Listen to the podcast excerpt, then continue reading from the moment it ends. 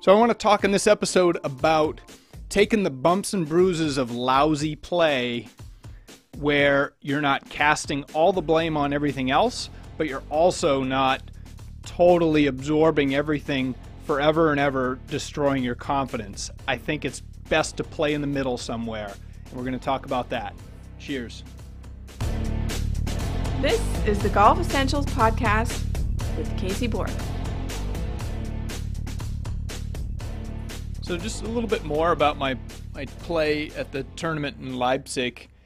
Um, you know, if you just look at the scores, um, basically, high, I shot, what did I shoot? 77 82. Terrible.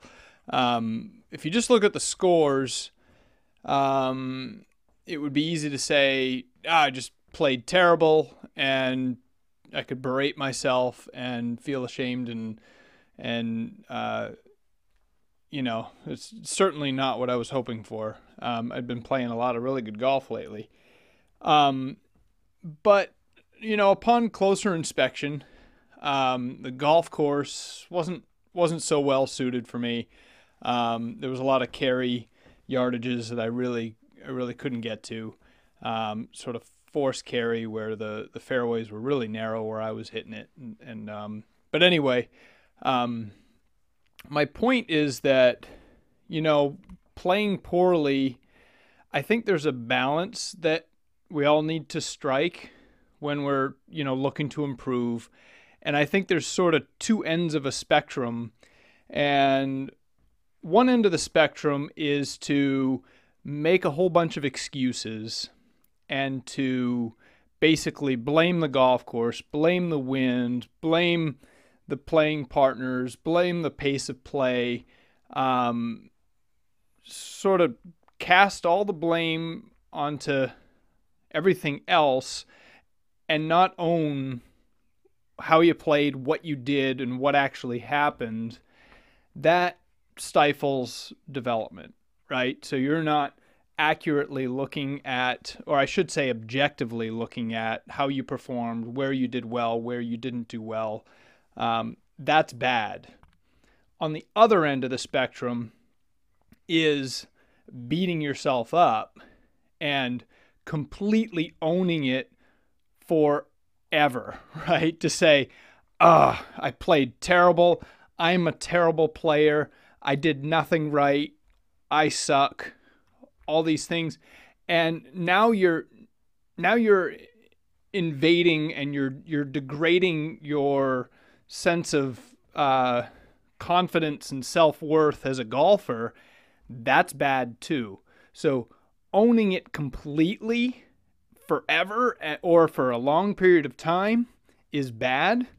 Dismissing it altogether is bad too. So somewhere in between is where I feel the sweet spot's got to be, where you take ownership of the stuff that maybe you didn't do right you acknowledge that you acknowledge that you know there are some things that we can improve on but also look at the positive side see what you did well so you can take something away in a positive light. At the end of the day you want to move forward in a with a positive step with your confidence with your approach to the game and improving your game. So for me personally i look back you know for me most of it was just being out of position off the tee. I was nor- I'm normally a very uh, very consistent consistently straight accurate driver and um, you know put put some middle short irons in my hands and I I would I would have a wedge contest with a lot of players in this world and, and fare quite well. Um, my my weaknesses are, you know, when I'm hitting four irons into every green, um, I'm not a super long iron fairway wood type player. Um, working on that, but um, so for me, I I was just out of position off the tee a lot, and as a result, I was scrambling for pars, um, which I did quite well actually. I was seven out of eight up and downs in the first round and four out of five up and downs in the second round, which is outstanding. So take those up and down percentages to an event where I'm hitting more greens, I only hit seven greens in regulation in the first round, and I hit nine in the second round. So that's just too few. I'm just scrambling out of position. Um, I actually putted pretty well.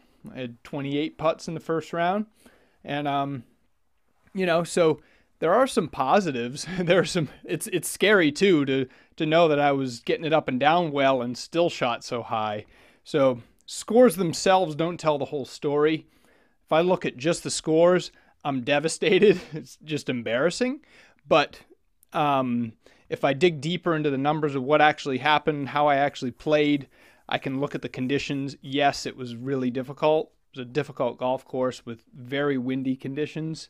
Um, now I can sort of sweep the bad stuff under the rug from a confidence standpoint, but sort of retain them in terms of planning future practice and working on my game.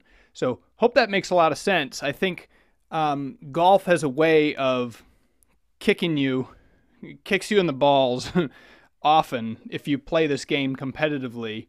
So, there's a balance of looking at, you know, what actually happened, try to look at it objectively, don't beat your, yourself up too bad, but also don't just cast the blame off to everything else. Both are dangerous.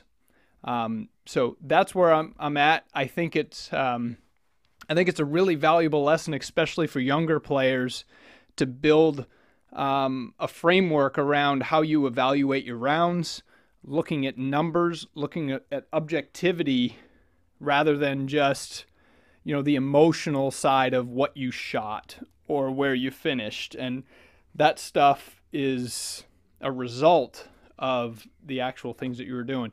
Nick Faldo uh, gave a clinic a little while back that I was at, and he used to look at his ball striking rounds really simply. He, he used to say, when he was playing the you know best player in the world for a long time, he used to say, "How many opportunities, how many birdie putts did I have inside of 15 feet?"